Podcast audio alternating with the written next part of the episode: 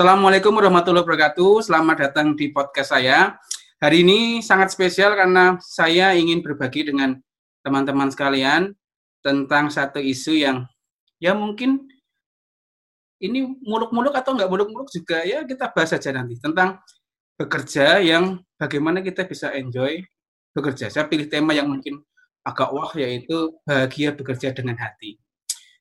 Telah hadir bersama saya tiga kolega kantor saya, sahabat-sahabat saya yang saya milih ini ya biar ada keterwakilan lah dari tiga generasi di kantor. Ada yang saya nyebut tua nggak enak, ketika senior, ada yang mungkin seangkatan dengan saya yang mungkin sudah 10 tahun bekerja, kemudian ada yang muda-muda lah. Tidak berpanjang lebar lagi, mari kita sambut ada Bu Retno, Mas Akbar, dan Mbak Cici. Halo, selamat datang.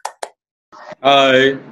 Ini Hai. Oh ya, ada ini nih bintang tamu. Gimana pada sehat semuanya ini? Sehat. Sehat ya. Ini Bu Retno, saya tadi kan requestnya nggak perlu bawa bodyguard Bu, tapi ini bodyguardnya dua ya udah nggak apa-apa. Mas masih puasanya masih lancar ya sama Mbak Cici ya? Alhamdulillah lancar. Baik. Ini tentang bekerja nih. Uh, saya mungkin harus mulai dulu dari pertanyaan yang mungkin akan apa yang membuat nostalgia gitu ya. Ini hmm. kapan masuk kantor, kemudian dulu pertama kali ditempatkan di bagian apa? Saya mulai dari Beretno dulu, Beretno. Aku ya, karena aku paling lama ya. Iya. Paling tua, paling tua, paling tua bu. Paling tua deh. Uh, aku itu masuk ke dulu namanya Bako Sultanal itu jadi honorer tahun 95. 95 ya. Kalian ada di mana 95 itu? Hmm. Terus diangkat jadi PNS 96. Aduh, pertama kali itu namanya Pusat Survei Sumber Daya Alam. Hmm. Aku ditempatin di bidangnya itu bidang neraca sumber daya alam darat. Hmm. Gedungnya itu gedung I lantai dua. Oh gitu Jadi ya. Sekarang sudah ada ya bu? Udah ada. Kalau dari sekarang berarti sudah berapa bagian bu? Sudah pernah bekerja di berapa bagian?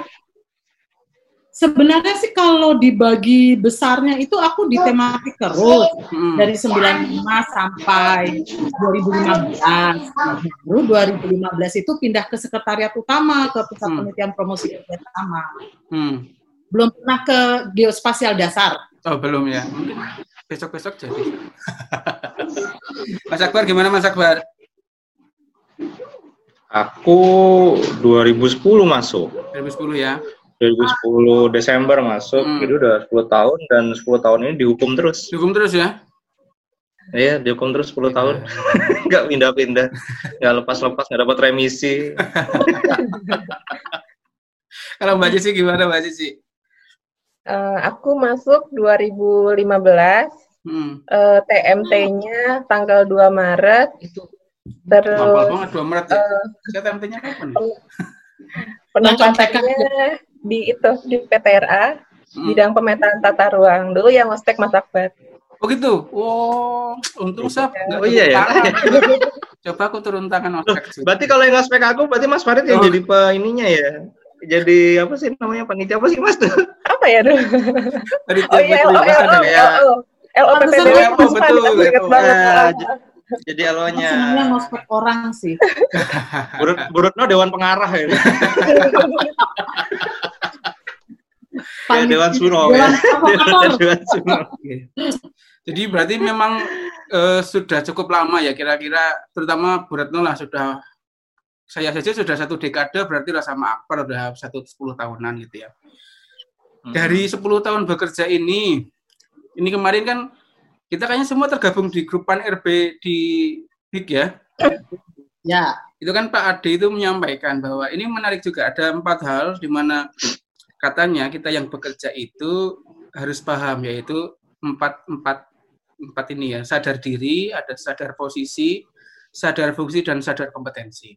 Kita tidak bisa pungkiri bahwa sekarang kompetensi itu di apa ya di di highlight dengan luar biasa, ada jabung dan segala macam sebenarnya bagaimana sih seseorang atau Bapak Ibu sekalian atau Bu Retno, Mas Akbar dan Cici ini menempatkan diri pada kondisi-kondisi itu gitu sehingga judul yang saya bikin ini bahwa bahagia bekerja dengan hati ini bisa terpenuhi dengan tadi bisa mengakses diri sendiri. Mungkin mulai dari Retno dulu, silakan Bu. Aku lagi. Ya apa nanti gantian. Kalau aku gimana ya? Aku sebenarnya ya termasuk orang yang nggak punya jargon-jargon, uh, orang yang senangnya mengalir gitu aja. Kalau tadi terkait dengan sadar diri, sadar posisi, terus sadar fungsi sama kompetensi, kalau sadar diri sama sadar posisi mungkin hampir sama ya. Jadi sebenarnya kita harus bisa menempatkan diri kita di mana pun kita berada. Dalam pengertian kita harus mampu beradaptasi dan cepat beradaptasi. Kalau sadar fungsi, tentunya kalau kita sebagai pegawai ditempatkan di satu kantor, kita punya fungsi tertentu. Tetapi jangan kemudian kita stagnan atau berhenti pada fungsi kita. Harus punya fungsi yang plus-plus Hmm. Kalau dari teman saya yang berbincang di sini semuanya kan punya fungsi yang plus-plus nih. Uh, misalnya fungsinya tugasnya bikin peta di PPRT, hmm. tapi punya fungsi plus-plus bisa bikin podcast. Akbar sama Cici kan juga gitu. Hmm. Cici ini apalagi bintang filmnya BIG. Gitu ya?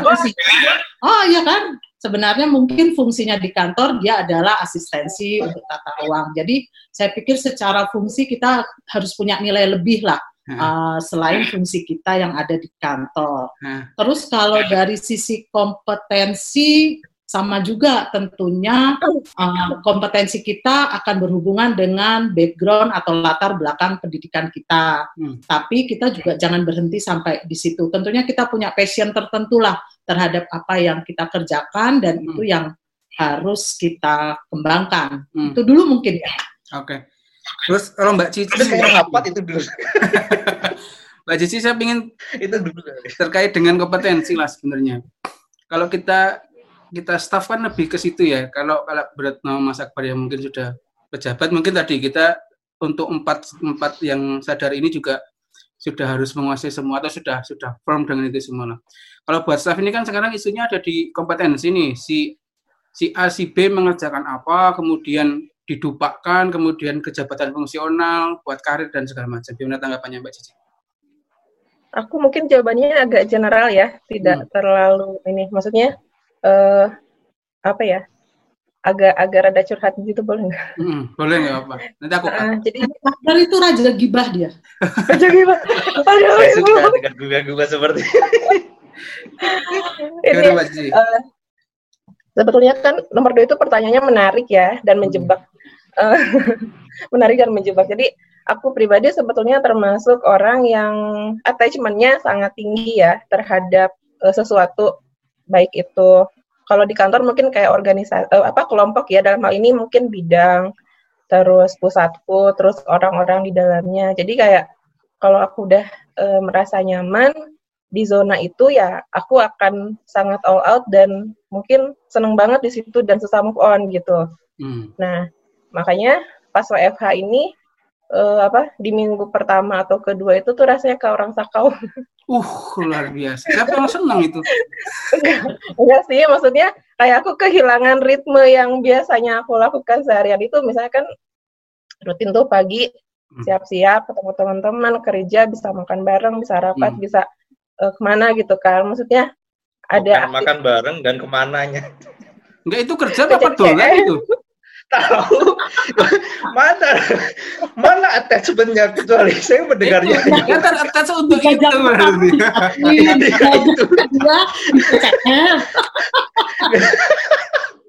curhatnya sangat luar biasa sekali. Jadi lu Mas Akbar gimana? Belum selesai Mas Farid. Oh belum selesai. Silakan lanjut. Eh, tadi saya potong saya potong tadi ya jadi intinya uh, ya ada attachment yang sangat tinggi lah gitu nah kalau udah di, ada di zona nyaman jadi mungkin sebenarnya hikmah WFA itu bagi aku jadi kayak menyadarkan kalau uh, kita itu bekerja bukan uh, attachmentnya bukan terhadap people, person ataupun project tertentu, uh, tapi justru terhadap misi gitu. Uh, misi jadi, luar biasa. Luar biasa. Jadi mungkin memang kerja itu jadi kayak dua sisi mata koin gitu. Di satu sisi kita harus bekerja dengan hati, tapi di sisi yang lain kita juga harus memiliki kemampuan beradaptasi. Hmm. Jika suatu saat kita kena rotasi ya kita harus move on dan harus bisa blend lagi dengan unit barunya itu. Jadi mungkin masalah sadar fungsi, posisi dan kompetensi saya yang masih mas, masih lima tahun ini ya masih harus banyak belajar lah gitu. Hmm. Bagaimana dari yang sudah lebih berpengalaman. Mungkin itu aja sih. Oh. Mas Akbar gimana? Jadi sudah ada belajar ya. Dari Bu Retno. Kalau saya sih uh, saya sih sebenarnya dalam pada saat masuk itu sudah sadar diri ya saya bukan apa-apa ya saya hanya remahan rengginang remahan rengginang dan layaknya CPNS pada umumnya jatuh-jatuhnya itu kerjaan-kerjaan ya kayaknya saya kira ini kita jadi gibain CPNS ya hmm. ketika ketika junior jadi CPNS itu uh, dulu zaman saya mungkin zamannya Cici udah beda kali ya. Uh, zaman zaman saya dulu kerjaannya kerjaan yang remeh-remeh lah. Nggak nggak nggak bukan kerjaan yang rutin yang benar-benar langsung masuk ke substansi gitu. Ya sadar diri di situ aja meskipun secara substansi ya kita kita juga ngerti lah. Hmm. uh, jadi hanya sebagai not tulis hal-hal yang kayak gitu-gitu aja. Dan kami sadar diri posisi kami seperti itu posisi saya setidaknya seperti itu.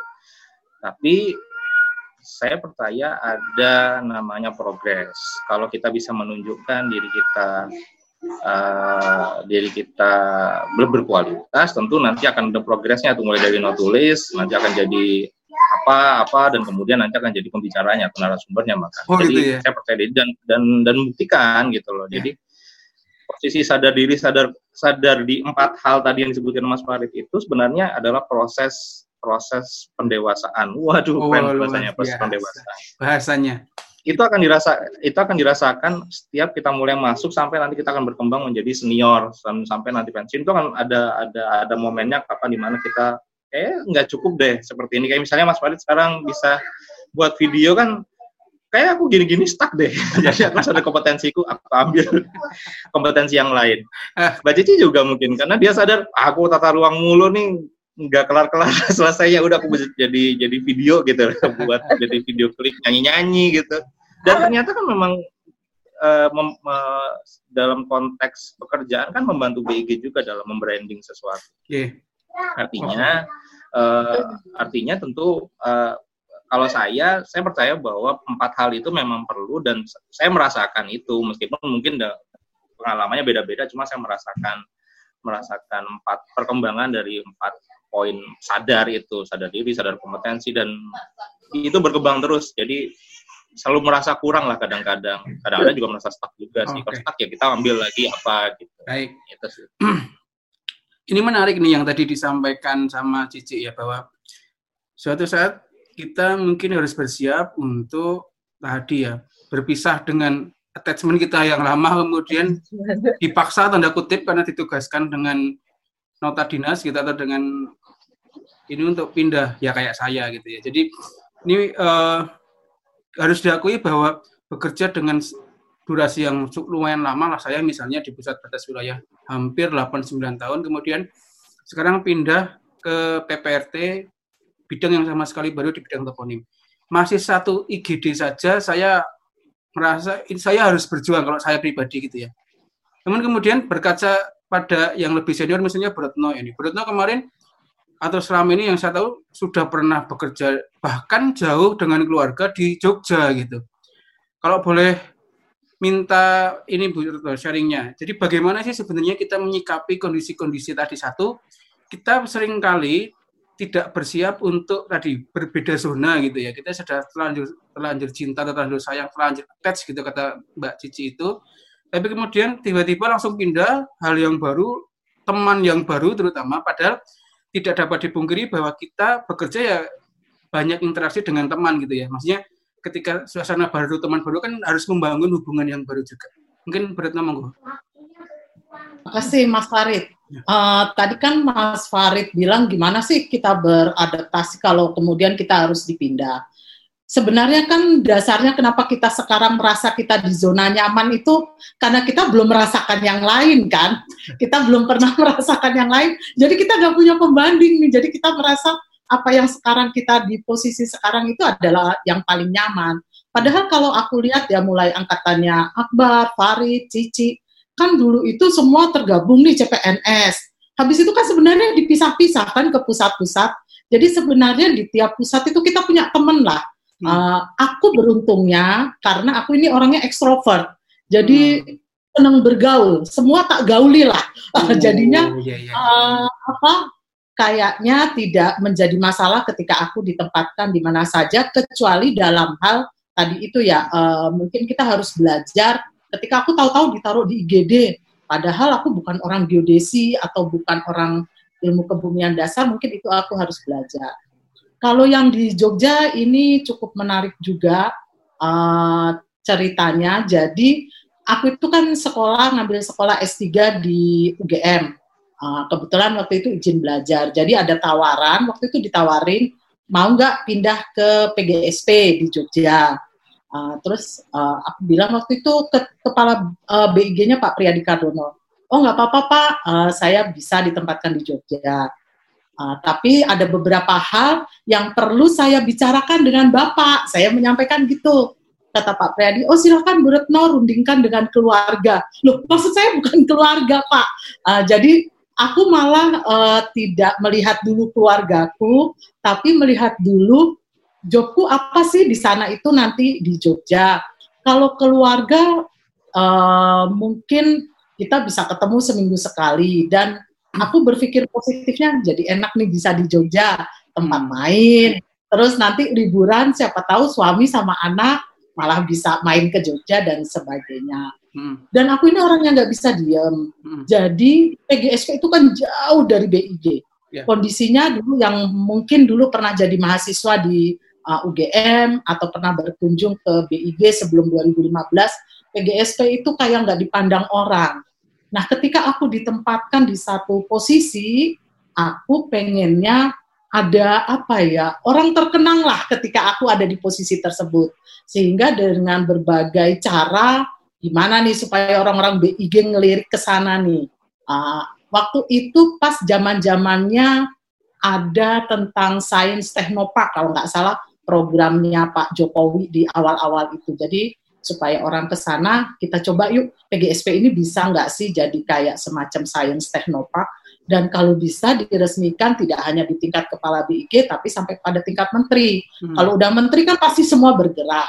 Nah jadi itulah uh, kita merasa nyaman mungkin karena kita belum punya pembanding. Ya. Tapi kalau kita udah punya pembanding atau seperti aku sudah pindah ke mana-mana, mungkin kemudian hal itu tidak akan jadi masalah. Yang penting kita bisa beradaptasi dan berteman dengan siapa aja. Nah, itu kalian. Ya. Baik, baik. Nah ini meranik ini di kata terakhir berteman dengan siapa saja gitu ya. Uh, tadi saya bilang interaksi di kantor itu mungkin ketika sedang lowong-lowongnya kita justru adalah punya keluarga kedua di kantor yaitu teman-teman kantor ya. Kita mungkin dengan keluarga inti malah bertemunya di Jumat Sab, Jumat eh Sabtu Minggu gitu ya yang benar-benar full gitu ya. Senin sampai Jumat yang notabene lima hari itu malah akan lebih banyak bergaul dengan teman-teman kantor gitu. Seberapa dekat sih ini Mas Akbar, Mbak Cici ini dengan teman-teman kantor?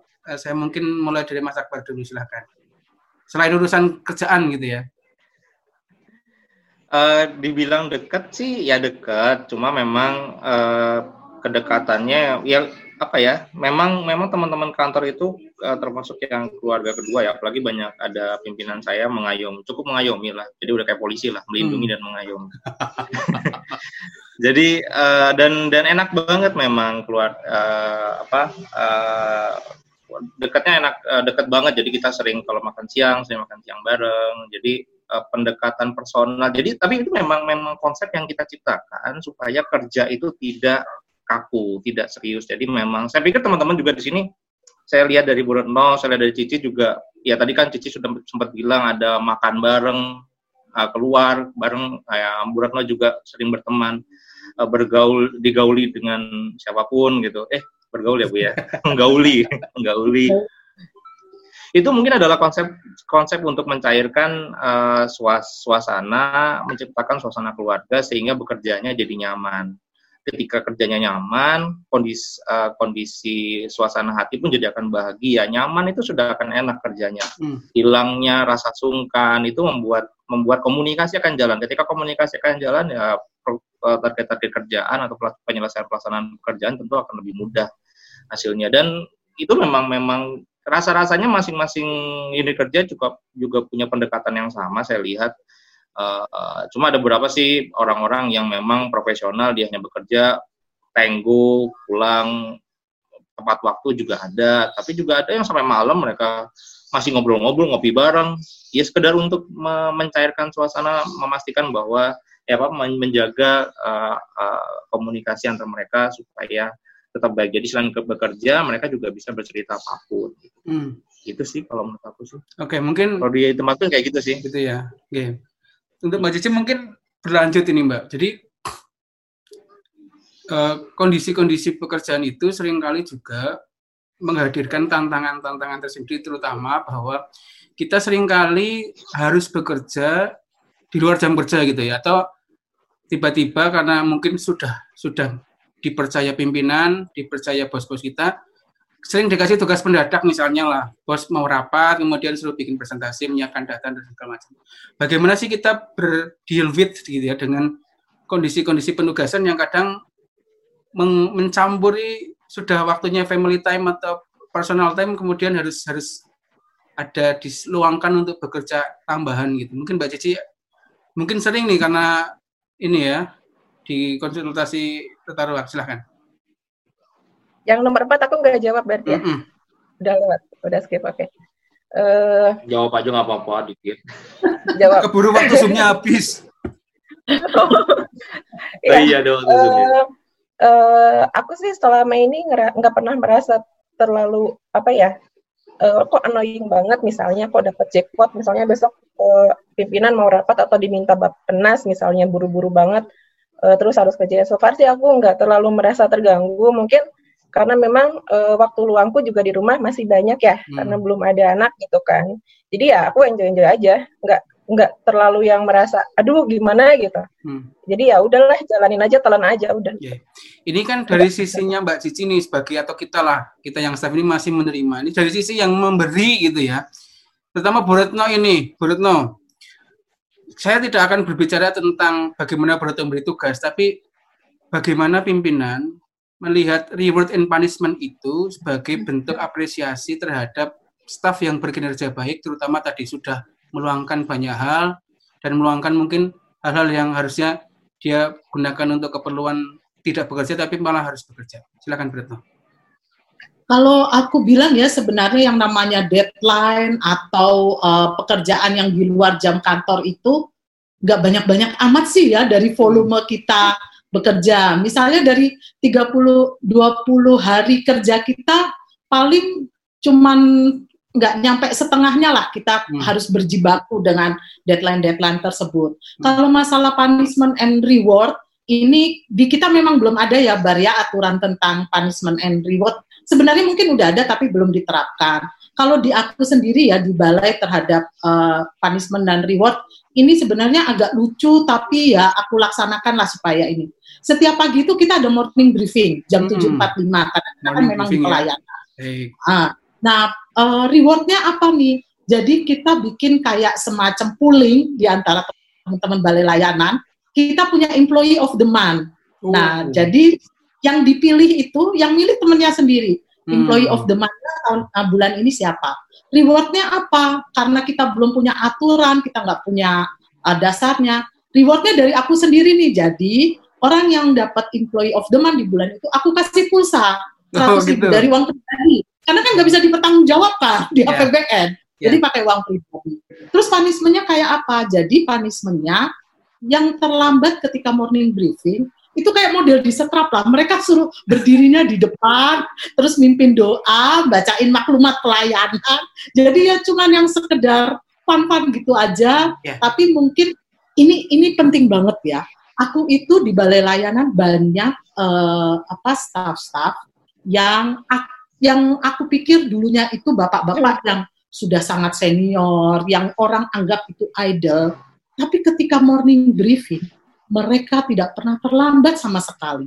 Jadi sebenarnya mungkin di dalam setiap hati seorang staf yang ada di BIG itu bisa kita kulik dikit lah supaya hmm. mereka bisa naik uh, apanya ya. Tinggal sebenarnya tinggal dari kita-kita yang mungkin orang yang aktif atau mungkin agent of change itu bisalah kita angkat orang-orang yang kita anggap idol supaya mereka merasa apa ya kalau dibilang dimanusiakan mungkin ya sehingga hmm. mereka bisa lebih berkontribusi terhadap uh, pekerjaan di kantor. Itu hmm. Kalau Mas Akbar ini gimana Mas Akbar? Apakah sering terima konsultasi hukum di luar jam kantor atau segala macam silahkan. Sering banget dari aku. Sering, sering banget Mas. Sering banget dari uh, bahkan dari jam-jam 10 malam pun ada yang tiba-tiba WhatsApp nanyain gitu. Jadi jadi justru uh, di di pas WFH ini malah ambiar ya, oh, gitu ya? jam kerja jadinya malah.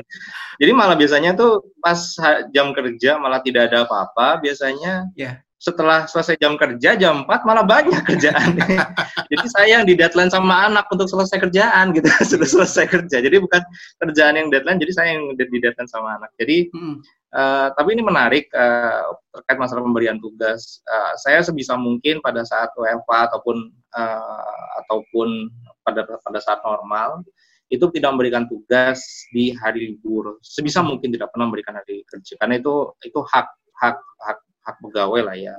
Jadi saya mau coba untuk menghormati bahkan kalau misalnya ada tugas pun saya sampaikan malam, saya minta kerjanya pagi gitu terserah kalau mereka mau lembur silahkan. Tapi uh, saya minta uh, besok hasilnya sudah sudah ada hasilnya. Jadi sebisa mungkin menghormati uh, menghormati uh, hak pegawainya. Tapi ya gitu itu apa ya kadang-kadang kita pun juga di deadline kan. Jadi ini kayak deadline yang deadline exception gitu loh. Jadi, yang atas deadline yang bawah deadline deadline, deadline, deadline, makin lama makin Iya, jadi deadline-nya kan yang di atas ke bawah, deadline-nya agak longgar dari bawah ke bawah lagi, deadline-nya agak sempit. Dan lama kita yang paling bawah kan yang paling kecil kan. jadi itu yang yang jadi yang golongan-golongan kami inilah yang sering kali di deadline yang dapat dapat zona yang deadline yang sangat sangat sempit sekali. Jadi akhirnya ya tadi disampaikan sama Bu memang jarang sekali ada ada tugas di luar. Sebisa mungkin kalaupun misalnya ada penugasan ya saya saya kalau memang di hari di luar jam kerja ya saya selesaikan sendiri tanpa hmm. harus menyelesaikan memberikan ke stafnya tapi kalau memang staf kebetulan tersebut yang uh, yang punya kompetensinya ya saya minta tolong tapi sebisa mungkin kalau memang tidak benar-benar deadline dan bisa masih bisa mundur ya selesaikan di hari kerja. Okay. Bisa mungkin seperti itu sih. Untuk reward punishment-nya seperti tidak karena tidak ada reward punishment saya coba atur seperti itu. Siap, siap, siap. Oke, jadi saya kira dari awal tadi berarti sudah tergambar sebenarnya bagaimana ternyata uh, staff itu bisa di drive gitu ya. Kalau saya bilang gitu dalam artian ternyata penugasan-penugasan dengan strategi tertentu bisa membuat tadi lah yang Bu Reto bilang misalnya staff senior yang dalam status katanya idol ternyata malah ber berperforma baik gitu misalnya dan segala macam kita juga berarti tentu menghadapi kondisi-kondisi masing-masing di mana kita bisa merasakan bahwa saya memang menikmati pekerjaan ini, saya memang passion untuk bekerja dan segala macam itu ya. Kalau saya boleh satu kuis ini misalnya, kalau saya bikin kalimat saya bahagia bekerja karena, nah ini karenanya silahkan diisi, mungkin dari Mbak Cici. Berapa kata? Oh, ya mungkin dua kata cukup. ya udah nyiapin satu paragraf asal, itu. Asal dengan tiga paragraf aja. tiga alinea udah. Silakan Mbak. Kalau aku karena jujur ya, hmm. yang pertama karena uh, teman-temannya, hmm. karena suasananya, karena vibe-nya homey, terus kedekatan dengan teman-teman, dengan pimpinan juga rasanya tuh kayak udah sedekat urat nadi ya. Wih, bisa, bisa, bisa, bisa. Ini kayaknya agak, agak ini, ya. Ini saya pas urat nadi saya tak tit itu biar penasaran. uh, ya intinya sih aku seneng aja di kantor tuh benar-benar kayak merasa homey, nyaman, suasananya hidup. Hmm. Jadi uh, apa ya kayak makanya tadi saya bilang saya merasa sedih ketika WFH itu karena ya itu karena suka aja gitu, hmm. seneng aja. Oke, okay. kalau Beretno gimana Beretno?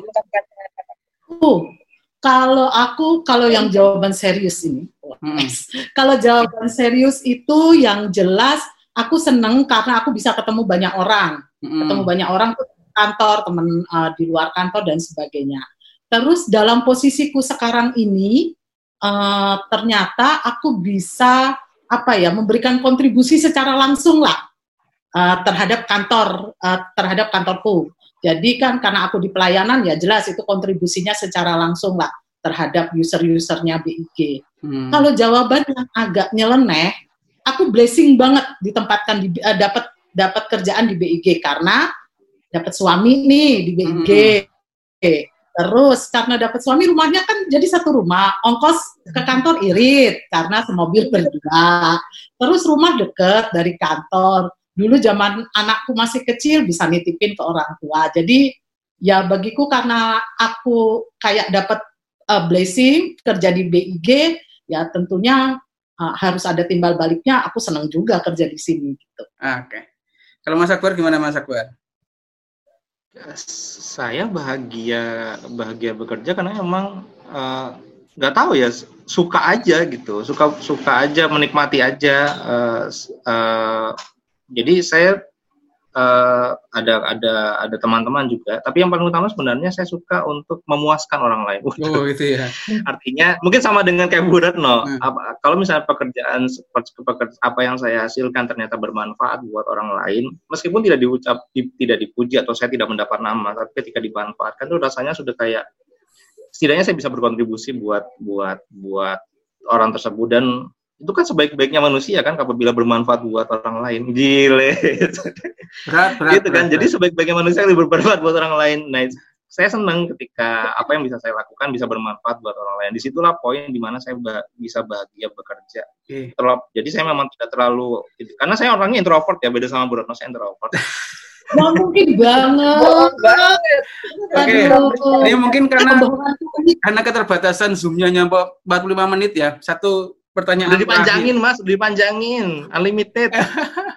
Saya mau satu satu pertanyaan terakhir lah. Menyambung tadi statementnya Bu Retno bahwa berhitung itu ternyata juga penting dalam artian tadi suaminya satu kantor rumahnya satu perjalanannya juga irit segala macam. Ini kan tentu terkait dengan keuangan ya penghasilan. Nah kita tidak bisa kita bekerja kan memang biar dapat uang gitu ya sudah tuntaskah kita atau masing-masing ini dengan penghasilan sehingga tidak lagi jadi satu isu yang apa? Yang fundamental yang selalu dipikirin gitu.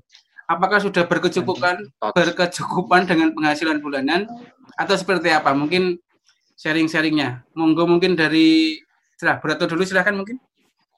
Aku. Ya. Aku ya cukup banget. Cukup banget ya, oh, ya. Gajinya double kan dari suami dan dari dari aku eh. uang suami adalah uang istri uang istri uang istri sendiri hmm. kalau melihat misalnya Farid melihat aku liburan bisa nengok anak di Jerman ya itu sudah lebih dari cukup buat aku siap gitu ya Bu ya kalau Mbak Jesse gimana Iya, uh, alhamdulillah ya dicukup-cukupkan saja. Hmm. Kalau ada lebih ya alhamdulillah. Hmm. Kalau pas lagi kayak gini corona kan agak-agak berdampak, tapi ya hmm. udahlah banyakin sedekah aja. Iya, oh keluar. ya, Mas Akbar gimana Mas Akbar? Ya sama lah, dicukup-cukupkan, disyukuri, alhamdulillah masih bisa ma beli makan, masih bisa beli sembako, mm -hmm. alhamdulillah. Mm -hmm. Jadi uh, masih bisa, masih bisa hidup lah, masih bisa hidup enak lah, masih bisa hidup enak, masih bisa hidup enak ya, Kalau mm -hmm. satu, saya minta satu closing statement nih, misalnya lah, kalau saya eh, bayangkan bahwa bekerja itu 100% kebahagiaannya dengan bekerja ini sudah ada di persen keberapa nih bahagia bekerja buat BIG saat ini?